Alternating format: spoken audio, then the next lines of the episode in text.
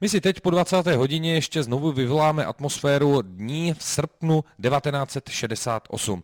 Možná nevíte, že existovala východoněmecká prookupační stanice Vltava, která vysílala od 21. srpna 1968 a ideologicky podporovala nastupující normalizaci. Právě o této stanici je následující pořad Jak šuměla Vltava. Vydalo. Ujišťujeme vás, že dokud budeme mít technické prostředky, splníme svou povinnost a budeme vás informovat o všem, co se děje po obsazení naší republiky jednotkami Varšavské smlouvy a tlumočit. Vážení posluchači, některé naše vysílače jsou vyřazeny z provozu, nevíme, zda vysíláme pro celou republiku. Prosím vás, šiřte vysílání Československého rozhlasu, pokud ho posloucháte, všemi možnými způsoby. Opět se vám přihlásím. Tady je Československý rozhlas Praha. Vážení posluchači, časové znamení nám ohlásí za... Slyšíte rozhlasovou stanici Vltava, socialistický hlas pravdy. Jak šuměla Vltava.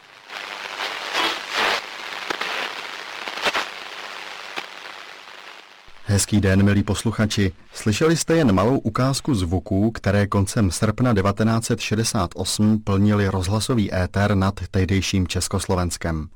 Pokud bychom to, co se po 21. srpnu 68 odehrávalo v ulicích Prahy a dalších velkých měst, nazvali bouřlivými protesty, pak události, které se odehrávaly na rozhlasových vlnách, byly bitvou – na jedné straně stáli redaktoři Československého rozhlasu, vysílající z utajených improvizovaných studií, a na straně druhé do té doby neznámé stanice, které se snažili posluchače přesvědčit, že okupace je vlastně bratrskou pomocí.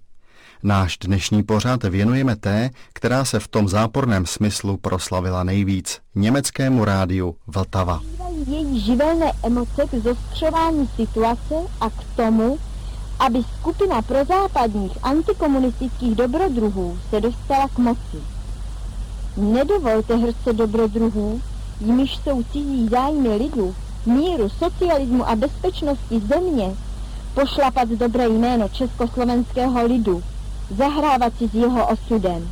12. června 1968 se v novinách Neues Deutschland, ústředním tiskovém orgánu Sjednocené socialistické strany Německa, tedy ve východoněmecké obdobě našeho rudého práva, objevila zpráva z Československa. V jedné vesnici v blízkosti západoněmeckých hranic byl prý objeven tajný sklad samopalů a pistolí amerického původu. Zprávu, kterou by u nás lidé považovali za vtip, opakoval východoněmecký rozhlas a po něm ho převzali i ostatní takzvané bratrské země. Už to bylo zkrátka tak, Německá demokratická republika se na politické tání československého roku 1968 na ono pražské jaro dívala s mimořádným odporem. Historikové soudí, že to mělo svůj důvod. Walter Ulbricht se prý sám pokoušel o jakési ekonomické reformy nezávislé na Moskvě, cítil v Praze konkurenci a zároveň se obával, že když to v Praze takzvaně přeženou, na další dobu to zmrazí jakékoliv podobné pokusy vůbec. Válka v éteru začala 3. května 1968. Československý rozhlas toho dne informoval, že Německá demokratická republika začala rušit pražské vysílání v Němčině. V Berlíně se tou dobou formovala československá redakce, která později začala vysílat zpočátku pod hlavičkou Radio Berlin International, tedy zahraničního vysílání východoněmeckého rozhlasu. Radioamatéři říkají, že poprvé se čeština v podání soudruhů z NDR objevila v éteru, to je ale náhoda, 21. července 1968, měsíc před okupací. Zpočátku to byly čtyři 15-minutové pořady denně. Znělka toto vysílání pravidelně ohlašovala jako hlas NDR a hned v začátcích narazil východoněmecký rozhlas na problém, který se mu dlouho nepodařilo vyřešit, na nedostatek rodilých českých mluvčích nebo alespoň hlasatelů, kteří by dokázali číst český text bez zřetelného německého přízvuku. Svědectví o tom, jak se lidé scháněli, podal koncem 60. let jeden český student. Jako československý stipendista na univerzitě v Drážďanech jsem byl s jedním stavařem z Prahy a studentem elektrotechniky z Bratislavy svědkem začátku východoněmeckého vysílání v češtině a slovenštině. Všichni tři jsme si během pobytu v NDR převydělávali u pobočky překladatelské a tlumočnické organizace Intertext v Drážďanech. 19. července 1968 jsem byl vyhledán vedoucím dražďanské pobočky Intertextu Reslem, členem socialistische Einheitspartei Deutschland a jinak sudeckým Němcem z Plzně, který mi sdělil, že musím příští den do Berlína, že se jedná o tajnou záležitost. Zároveň dostal vedoucí vědeckého ústavu, kde jsem byl v té době zaměstnancem, dal nopis z Berlína z ministerstva školství, že mám být uvolněn ze zaměstnání a studia. Druhý den, 20. července 1968, Resl mne a další dva studenty z Prahy a Bratislavy odvezl do Berlína do budovy rozhlasu. V oddělení zahraničního vysílání jsme byli představeni deseti spolupracovníkům připravovaného československého vysílání, kteří se právě vrátili z porady s nějakým členem politběra ústředního výboru SED. Vedoucím vysílání byl v té době nějaký německý žid. Neuměl česky, ale působil inteligentním dojmem. Chtěl, aby s námi třemi byly okamžitě provedeny hlasové zkoušky. Měli jsme udat bankovní konta a za každý den jsme měli dostat 100 marek. Sdělili jsme, že nevíme, o jaké vysílání se jedná a že na tom bude záviset naše rozhodnutí, jestli budeme ochotni spolupracovat. Začala diskuze. Už po chvíli jsme všichni tři, toho času jediní v redakci, pro které byla čeština mateřským jazykem, spolupráci odmítli. Vedoucí českého vysílání pak prohlásil doslovně, že kdyby ještě dnes měl použít i vojenského letadla na dopravení vhodných hlasatelů do Berlína, musí vysílání příští den, tedy 21. července 1968, začít. Podobným způsobem Němci doslova naháněli před mikrofon každého, kdo mohl obstojně mluvit česky nebo slovensky. Na pobytu v Lázních například vypátrala štázi Čecha, který se roku 1964 oženil s občankou NDR a vystěhoval se do této země. Jeho posledním zaměstnáním byla práce v kádrovém oddělení státního výboru pro rozhlas a televizi NDR. Není se co divit, že tento muž se nechal poměrně snadno přesvědčit, že bude pracovat jako překladatel, korektor a hlasatel ve slovenské redakci. Během měsíce se pak sformovala celá redakce českého a slovenského vysílání. Byla v ní řada sudeckých Němců odsunutých po roce 1945 nebo českých Němců, kteří se do NDR legálně vystěhovali na počátku let 60. Texty z Němčiny překládali bývalí východoněmečtí vysokoškoláci, kteří studovali v Československu. Atmosféra v redakci nejspíš nebyla příjemná. Podle svědků například první tři týdny redaktoři v práci i spali a nesměli vycházet z budovy.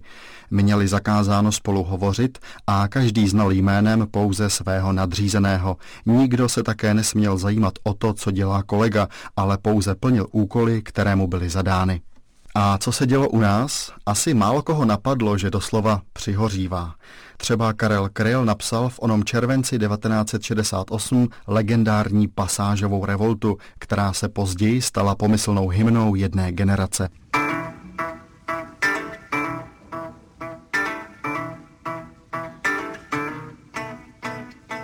Nosíme z módy kopretiny, čímž okrádáme stáda Období od července 1968 bylo v Berlíně vyplněno horečnou přípravou.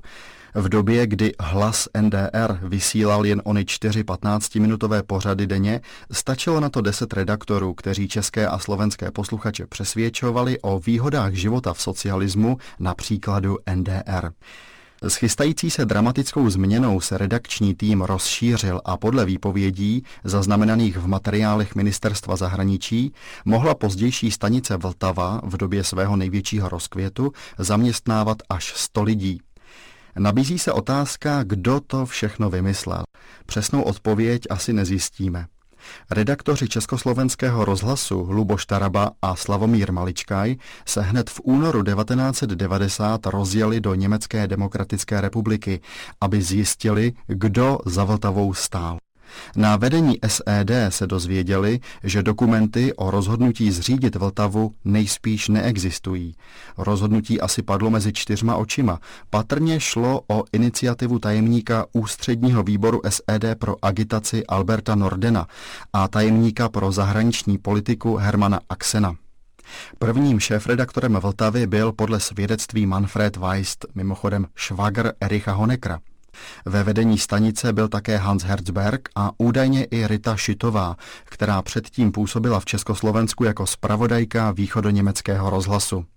O všem, co se tehdy připravovalo, musel určitě vědět i první tajemník SED Walter Ulbricht a samozřejmě také Moskva. Tato do Berlína neměla daleko, jak vyplývá ze svědectví jednoho Čecha, který při vysílání Vltavy byl. Všechny materiály k vysílání ve slovenské a české řeči kontrolují a schvalují experti ústředního výboru SED. Ve slovenštině je to pracovnice Ministerstva zahraničních věcí NDR, původem z Mijavy. České materiály schvaluje jakýsi Otakar Byšinsky, vystěhovalec z Polska. Ostatní redaktoři jsou státní příslušníci NDR německé národnosti. Celou akci řídí člen politběra a tajemník ústředního výboru SED Kurt Hager, který každé úterý pořádá instruktáže pro vedoucí pracovníky Vltavy. Instrukce jsou přísně tajné a nevím o nich nic bližšího. Mám jen zprávy, že porad předsedy státního výboru NDR pro rozhlas a televizi Grímana se účastní i vedoucí skupiny sovětských expertů, kteří v Berlíně působí jako údajní zástupci moskevského rozhlasu. Prostřednictvím tzv. doporučení řídí činnost rozhlasu a televize v NDR a v současnosti hlavně stanici Vltava. A pak se to stalo. Středa 21. srpna. Už hodinu před půlnocí z úterý na středu překročily první vojenské jednotky naši státní hranici. Krátce po půl druhé ráno odvysílal československý rozhlas provolání předsednictva UVKSČ všemu lidu ČSSR.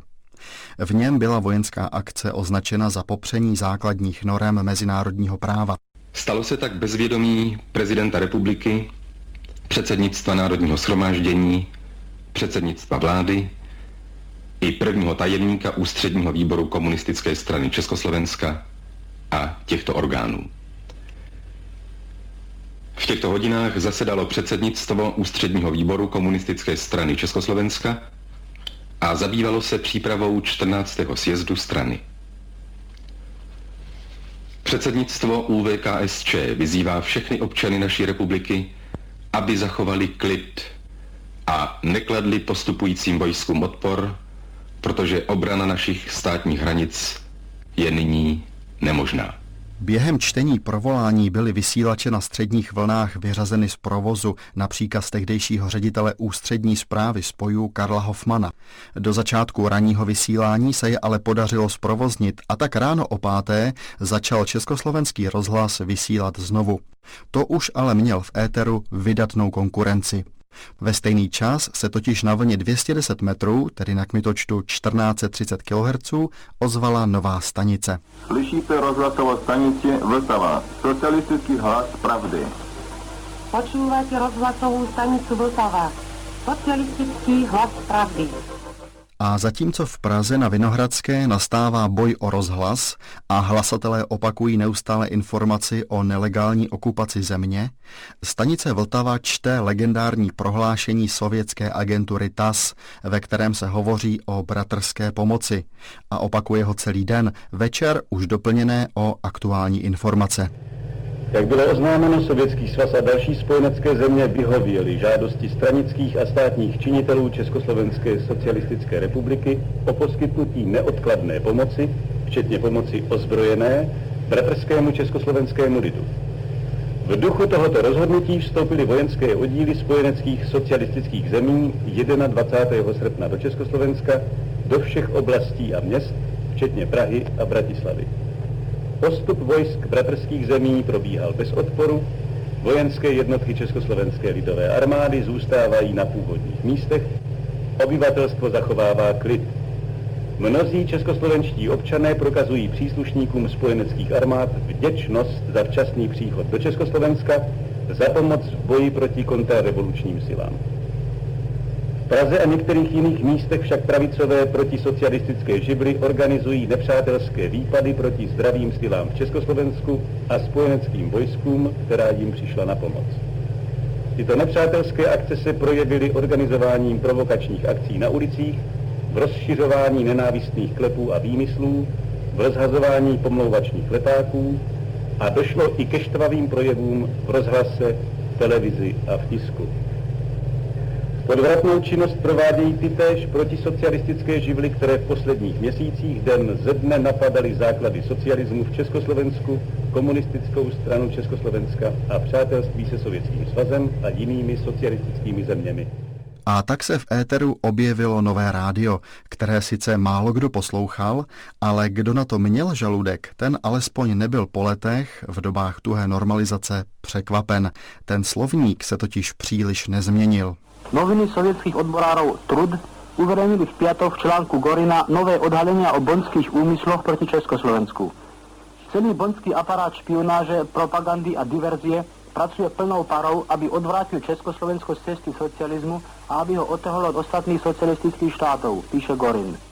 První hodiny a dny vysílání Vltavy to bylo výhradně politické spravodajství a politické komentáře, kritické reakce na vysílání československého rozhlasu a výpady proti československému tisku. Komentáře k událostem v Československu tvořily asi třetinu vysílání Vltavy. Šlo buď o původní materiály napsané redaktory Vltavy, nebo o články převzaté z novin Sovětského svazu, Bulharska a Polska. Později se začaly objevovat i citace z tzv. dopisů pracujících z Československa, ovšem vždy anonymní. Němečtí redaktoři se vzhledem k neznalosti reálí dopouštěli často mnoha omylů, někdy i takových, nad nimiž by se člověk pousmál, kdyby situace nebyla tak vážná. A tak například 25.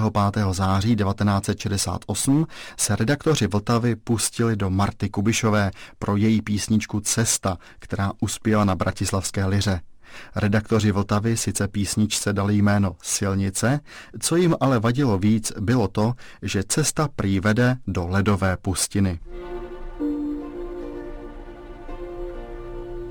Dneska už nám žádný nepoví, kdo pak ji tam dal. Harmoniku kdo dal do křoví a kdo na ní hrál. Jak se vůbec Vltava na československé území dostávala? Vysílala z vysílače Vilsdruf, nedaleko Drážďan. Až do 20. srpna byl z tohoto vysílače běžně šířen domácí první program východoněmeckého rozhlasu. V noci na 21. srpen byl vysílač přeladěn na vlnu 210 metrů a ráno po páté už na něm burá celá Vltava. Signál byl natolik kvalitní, že umožňoval během dne dobrý poslech Vltavy prakticky po celých Čechách. V nočních hodinách se hranice dobré slyšitelnosti rozšířila i na části Moravy. Mimochodem, obyvatelé Saska museli být asi překvapeni, když ráno 21. srpna nenašli na své vlně oblíbené německé rádio, ale východoněmečtí spojaři reagovali téměř bleskově a už 25. srpna byl na původní vlně spuštěn náhradní vysílač. S vysíláním Vltavy pomáhal od 21. srpna také vysílač Rudé armády, umístěný od konce druhé světové války nedaleko Erfurtu. Vysílač byl určen pro sovětské vojáky ve východním Německu. Během dne přenášel program sovětského rozhlasu, v noci vysílal cizojazyčné programy z Moskvy. Těsně před 21. srpnem ale sovětská armáda vysílač přesunula do blízkosti československých hranic nedaleko tehdejšího města Karlmarkstadt, aby přenášel program Vltavy a to tři hodiny dopoledne a tři hodiny odpoledne. Dodnes otevřenou otázkou zůstává vysílání Vltavy z Maďarska. Někteří svědkové uvádějí, že i na Slovensku byla Vltava velmi dobře slyšet. Českoslovenští spojaři ale vysílání z Maďarska spíše vyloučili. Nechme proto tento problém bez definitivní odpovědi. Vltava vysílala denně od pěti ráno do půlnoci. Svým způsobem se snažila vytvářet alternativu k vysílání československého rozhlasu jaké to je dělat kvalitně 19 hodin vysílání denně, když vysíláte z jiné než cílové země, o tom by mohli vyprávět třeba redaktoři Svobodné Evropy. Na Vltavě si s tím ale moc starostí nedělali. Většina programů byla nejméně třikrát denně opakována a postupem času se ve vysílání začala objevovat také hudba. Ale spíše než obsahem, který byl jaksi předvídatelný, se Vltava proslavila formou. O nedostatku českých hlasatelů jsme už hovořili.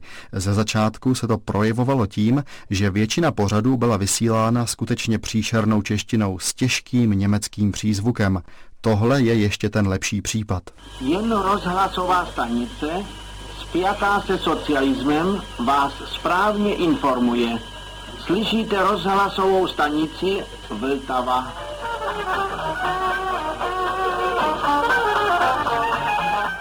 Zejména v počátcích se špatná výslovnost hlasatelů Vltavy, nebo jak se tehdy u nás říkalo Fltafy, stala terčem mnoha vtipů. To ještě nikdo netušil, jak dlouho nás bude tato pozoruhodná stanice provázet svými zasvěcenými komentáři. Její živelné emoce k zostřování situace a k tomu, aby skupina prozápadních antikomunistických dobrodruhů se dostala k moci. Nedovolte hrce dobrodruhů, jimiž jsou cizí zájmy lidu, míru, socialismu a bezpečnosti země, pošlapat dobré jméno československého lidu, zahrávat si s jeho osudem. Odhalte jejich politické diverze, našte provokace. Ve jménu světlé budoucnosti socialistické vlasti, ve jménu národa, lidé, buďte rozvážní. Cokoliv se v okupovaném Československu stalo nebo řeklo, to redaktoři Vltavy vzali přesně za ten konec, který se jim hodil. Překroutili, upravili a na konci jim vypadla vzorová propaganda. Drazí přátelé, vážení posluchači, dostali jsme dnes vzrušující zprávu. Poblíž Národního divadla bylo odhaleno nacistické hnízdo. V budově proti lávci na Slovanský ostrov byl nalezen nejen sklad zahraničních zbraní, nejen vyslívačka a šifrovací zařízení, nejen speciální komplet rukavic určených k tomu, aby nebyly zanechány otisky prstů na předmětech, ale i dokumenty zjevně nacistického původu. Mezi fašistickými brožurami a plagáty byl i obraz Adolfa Hitlera. Spolu s kontrarevolucí ne náhodou nastupuje i hrozba fašismu přicházející ze západu. Drazí přátelé, bděte, upozorňujte na podezřelá schromáždění a budovy, kde se provádí nepochopitelná činnost. Řekněte o tom našim orgánům nebe, nebo kterékoliv oprávněné osobě. Dnes byl nalezen Hitlerův obraz v blízkosti lávky na Slovanský ostrov a zítra může být polepena hákovými kříži celá naše vlast. Češi a Slováci, nepřipuste to. Nahrávky vysílání stanice Vltava pocházejí z archivu Českého rozhlasu, kterému je věnovali Antonín Procházka z Plzně a Josef Pešek z Litoměřic. A jsou lidé, kteří si Vltavu nenahráli, ale pamatují si na ní dodnes, jako například Pavel Pudil z Chomutova. Je nevědomý a tak rádio jemu od dětských let trvalým průvodcem. V roce 1968 mu bylo 14 let.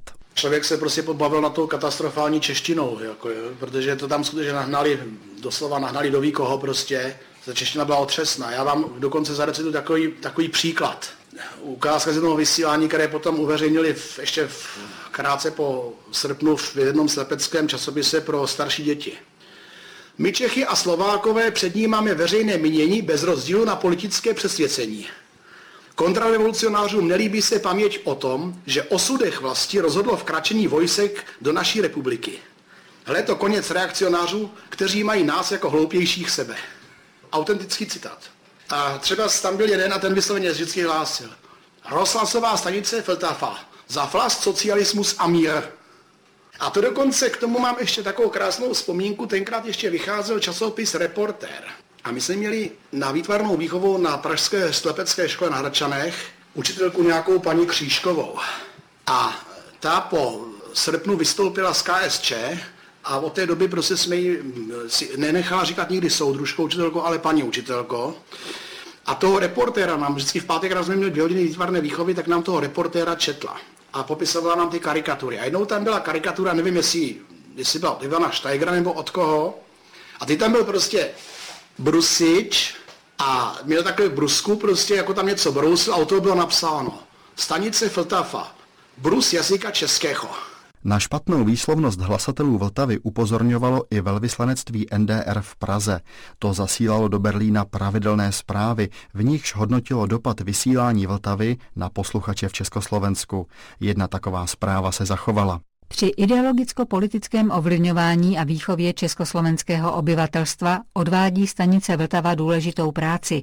Opakovaně navrhujeme zlepšit českou výslovnost hlasatelů a komentátorů, případně nasadit české komunisty. Je třeba, aby se ve vysílání stanice Vltava dále pokračovalo. Čeští revizionisté označují toto vysílání, tuto jasnou politickou řeč Vltavy, za dogmatické a konzervativní. Vltava dělala hlavně v prvních dnech okupace pracovníkům československého rozhlasu těžkou hlavu. Takhle na ní třeba reagovali pracovníci krajského studia v Českých Budějovicích. Věřte jenom těm, které jste si zvolili. Věřte jenom těm, kteří reprezentují polednový vývoj. Nevěřte kolaborantské vysílačce Vltava. Kolaborantské vysílačce Vltava, říkám to ještě jednou. Nekolaborujte s okupanty. Každá spolupráce s okupanty je zrada na vlastním národě, zrada na našem československém socialismu.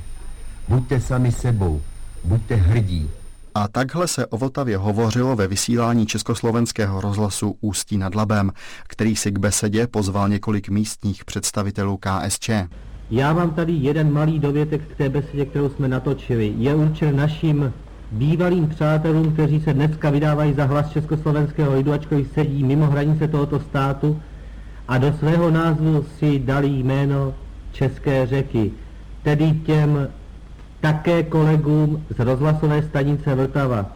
Protože máte strach o osud socialismu naší zemi, protože vyzýváte k likvidaci kontrarevoluce, kterou patrně dalekohledem z východního Berlína vidíte podstatně lépe než my, Ti, kteří hovořili o postoji našich kolaborantů, jsou členy komunistické strany Československa. Nejsou to žádní kontrarevoluční živlové, ani reakcionáři, jak vy myslíte a jak nazýváte naše představitele. Stovka pracovníků Vltavy měla od 21. srpna práce nad hlavu. Redakční tým byl rozdělen na dvě části. Ta větší působila v Berlíně, kde se všechny pořady, včetně zpráv, předtáčely a odkud se vysílání odbavovalo. Jenže Berlín je přeci jen trochu z ruky a tak brzy po 21. srpnu vznikla také redakce v Drážďanech. Zpracovávala tisk z Československa, který dodávali zástupci okupačních armád a redaktoři se také pokoušeli odposlouchávat vysílání československého rozhlasu. Drážďanská redakce Vltavy úzce spolupracovala při vydávání a podle některých svědků dokonce připravovala vydávání nechvalně proslulého týdeníku Zprávy. Obsah některých komentářů ve zprávách i na Vltavě byl často totožný. Týdeník zprávy byl tištěný s nápaditou grafickou úpravou a na kvalitním papíře. U nás ho zdarma rozdávali vojáci okupačních armád. A podobně jako obsah týdeníku zprávy, i vysílání Vltavy kontrolovali sovětští experti. Jeden ze svědků k tomu řekl. V osmém poschodí budovy berlínského rozhlasu jsou sovětští experti, kteří kontrolují celý provoz rozhlasu NDR a nyní hlavně stanici Vltava. Měl jsem možnost s jedním z těchto pracovníků hovořit. Řekl mi, že stanice Vltava dělá nejlepší služby v boji proti kontrarevoluci v Československu ze všech stanic socialistických zemí. Kritika československých sdělovacích prostředků, kritika československé politiky, negativní názory na naší ekonomickou reformu, útoky na československé politiky a umělce, kritika života mládeže v Československu. To byl program Vltavy od srpna 1968 po celý další půl rok. Slovník redaktorů Vltavy byl mnohdy tak nevybíravý, že těm, kteří si trochu pamatovali, musel připomínat 50. léta. V Československu byl podle Vltavy teror kontrarevoluce. Ve vedení KSČ jsou oddaní exponenti kontrarevoluce. Mnozí funkcionáři KSČ předávají zahraničním agenturám falešná hesla. Goldsticker je prý revizionistický terorista a agent imperialismu, nebo Havel a Goldsticker jsou prý židovští občané buržoazního původu. Občas padaly i skutečné perly, třeba že kontrarevoluční propaganda v Československu navazuje na Freuda, nebo zajímavé konstatování z 29. září 1968, podle kterého půl století existuje ve světě socialismus. Feudálové, pučisté, demokrati a imperialisté se snažili ho zničit. 10. října 1968 zase Vltava tvrdila, že vycvičení vrazy z Německé spolkové republiky už vtrhli do Československa a zatýkali komunisty. Jaké výrazy a jaké obraty Vltava používala, to lze dobře vysledovat i z té následující ukázky, která pochází z 29. listopadu 1968. Zdravé síly KSČ v boji s nebezpečím zprava mohly prozatím využívat jen časopis zprávy a rozhlasovou stanici Vltava. Tyto prostředky propagandy prodělaly svůj křest od neuvěřitelně těžkých počátků. Je faktem, že tyto prostředky sehrály mimořádnou úlohu při aktivizaci zdravých sil KSČ, schopných s ostatními poctivými členy strany zajistit komunistický proces ve straně a ideovou semknutost všech socialistických sil v Československu. V tomto boji nemůže být rozdíl mezi stránkami stranického tisku a časopisu zprávy. Nelze však očekávat, že stránky stranického tisku se okamžitě po zasedání ústředního výboru KSČ změní v ideologicky nekompromisní nástroj proti pravému nebezpečí. Poplatnost redaktorů pravicovým názorům a všem polednovým chybám bude tomu zřejmě překážkou. Stále ještě potřebujeme pomoc sovětských soudruhů při vydávání časopisu zprávy. Bude to do té doby, kdy vlastní obsahové stránky rudého práva a tisk se setkají na stejné rovině, kdy legální tisk bude legalizovat ideologický boj proti nebezpečí zprava jako hlavní směr ideologického náporu. I když někdo se mohl Vltavě smát, jiným možná přecházel mráz po zádech. Říkal jsem, že do jisté míry její výrazy vraceli posluchače do 50. let. Ale nejen to, prameny onoho jaderného vyjadřování jsou možná ještě hlouběji, upozornil na to legendární lovec nacistických zločinců Simon Wiesenthal. Ten si dal tu práci a v roce 1968 analyzoval způsob, jakým noviny v Německé demokratické republice psali o reformním procesu v Československu. Dal jsem si obstarat řadu novin z NDR a pročítal jsem je s pečlivostí, kterou si jejich kvalita věru nezasloužila. Jejich argumentace se v ničem nelišila od argumentace polských nebo sovětských novin, ale jejich terminologie ano. Tisk v NDR používal výrazů, pojmů a ideologických modelů myšlení, které připomínaly jen nepatrnou měrou sovětskou pravdu. Za to však silně nacistické noviny Der Völkischer Beobachter, Der Stürmer nebo Das Schwarze Korps. Malé experimenty s analýzou textu vedly znovu k témuž výsledku. Stačí nahradit v komentářích novin NDR slovo Izraelci slovem židé a uvést na místo pokrokových sil pojem národní socialismus. A najednou, jako by měl člověk před sebou produkt Goebbelsova ministerstva propagandy. Nešlo o žádnou náhodu. Po čtyřech měsících intenzivní rešeršní práce jsem mohl předložit tisku cosi, co vyvolávalo pořadu následujících měsíců obrovské vzrušení. Stejnou řečí, kdysi Hitler, dnes Ulbricht, jsme nazvali dokumentaci dokazující, že neméně než 39 osob, které zastávaly jakožto členové NSDAP za éry nacismu vlivná postavení, ovlivňuje i nyní tisk, rozhlas a propagandistická střediska NDR, a to minimálně stejně velkou měrou jako kdysi. Před konferencí jsem připravil příslušnou dokumentaci a sekretářka ji rozdala novinářům.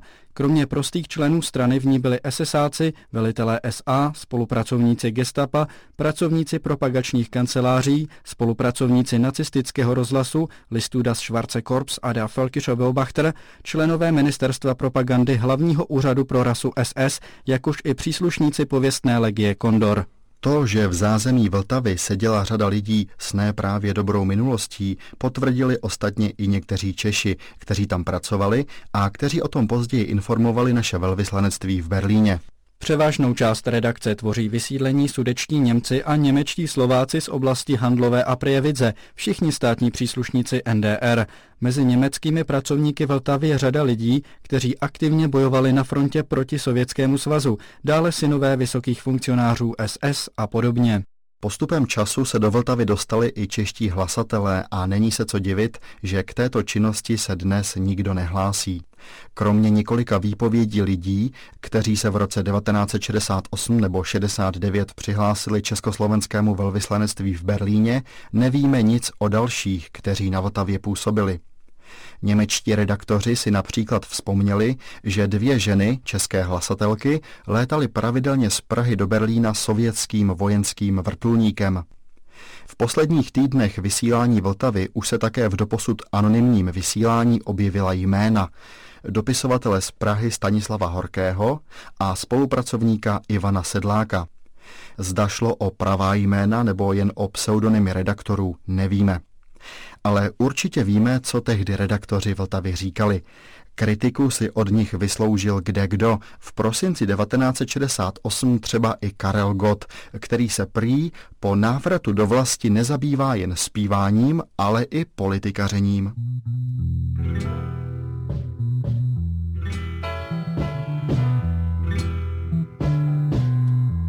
If you're going Francisco Jaký byl vůbec konec Vltavy? Známe ho přesně. Když už bylo jasné, odkud Vltava vysílá, obraceli se na představitele NDR lidé z vedení našeho státu i z vedení KSČ a opakovaně žádali, aby vysílání bylo zastaveno. Naposledy to byl počátkem ledna 1969 Alexander Dubček, který se se žádostí o ukončení vysílání Vltavy obrátil dopisem na Waltra Ulbrichta. Nakonec však tím, kdo uspěl, byl, celkem bez překvapení, Vasil Bilak, muž, který o Vltavě píše i ve svých pamětech. Netají se tím, že lidé kolem něj byli na Vltavu přímo napojeni a nejspíš i mohli do určité míry ovlivňovat, jak a o kom se bude na Vltavě mluvit. Redakce stanice Vltava byla v Drážďanech. Abychom mohli vysílat, propůjčovali nám němečtí soudruzi techniku a vlnový rozsah. Personální obsazení redakce bylo naše. Říká Vasil Bilak. Počátkem února jednal Vasil Bilak v Berlíně na ústředním výboru SED a pár dní poté, 13. února 1969, vysílání Vltavy končí. V posledních týdnech už dokonce Vltava do vysílání zařazovala i československou taneční hudbu.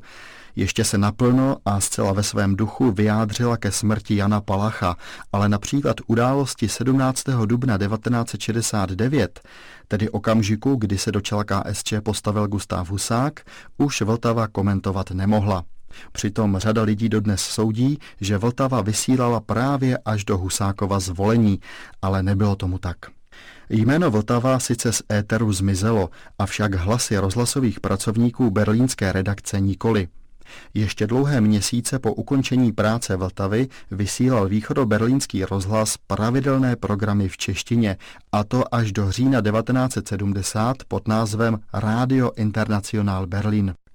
Zbývalo ještě odměnit zasloužené soudruhy, jak vzpomíná spolupracovník našeho velvyslanectví v Berlíně, který se dostal až do samotného centra Vltavy. Za vysílání dostali vedoucí pracovníci Vltavy vysoká vyznamenání NDR spojená s finančními odměnami. Výši těchto odměn lze odhadnout podle toho, že jeden z vyznamenaných si mohl okamžitě koupit automobil Trabant za 8 tisíc východoněmeckých marek. Ale to ještě není úplná tečka za působením nechvalně proslulé stanice Vltava. Ta přišla až v roce 1972. Československý rozhlas se tehdy rozhodl dát pevnou formu tehdejšímu vysílání na velmi krátkých vlnách. A tak vznikl nový program, který dostal jméno, to byste nevěřili, Vltava. Zatím se mi nepodařilo zjistit, kdo a proč tento název navrhl. Z rozhovorů s dnešními pracovníky rozhlasu však vyplývá, že nejspíš nemělo jít o to připomínat onu německou okupační Vltavu, ale naopak způsobit, že se na ní zapomene což se popravdě do určité míry podařilo. Když tak přemýšlím, jaký odkaz nám zanechala německá Vltava, napadá mne jediné. Pro ty bystřejší, kteří si dokázali spočítat, kam se události po srpnu 1968 a zejména po dubnu 1969 vydají, byla Vltava jasným varováním, jakýmsi zdviženým prstem. Na koho Vltava ukázala, ten si buď musel po roce 1969 nasypat na hlavu hodně popela, nebo byl politicky zcela odepsaný. Také už zmiňovaná terminologie Vltavy jakoby předznamenala, jak se bude u nás oficiálně mluvit a psát v dobách tuhé normalizace. Jenže, popravdě, kolik lidí to asi v srpnu 1968 napadlo.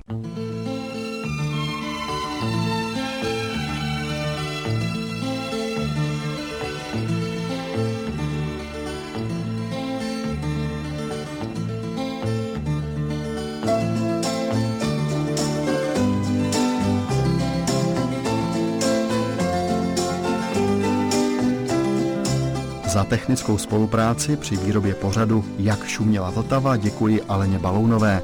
Ukázky z historických materiálů načetli Slávka Brádlová a Adam Vidner. A zatímco posloucháte jeden z velkých hitů onoho roku 1968 v podání orchestru Paula Moriata, od mikrofonu se s vámi loučí a příjemný poslech našich dalších pořadů přeje David Hertl.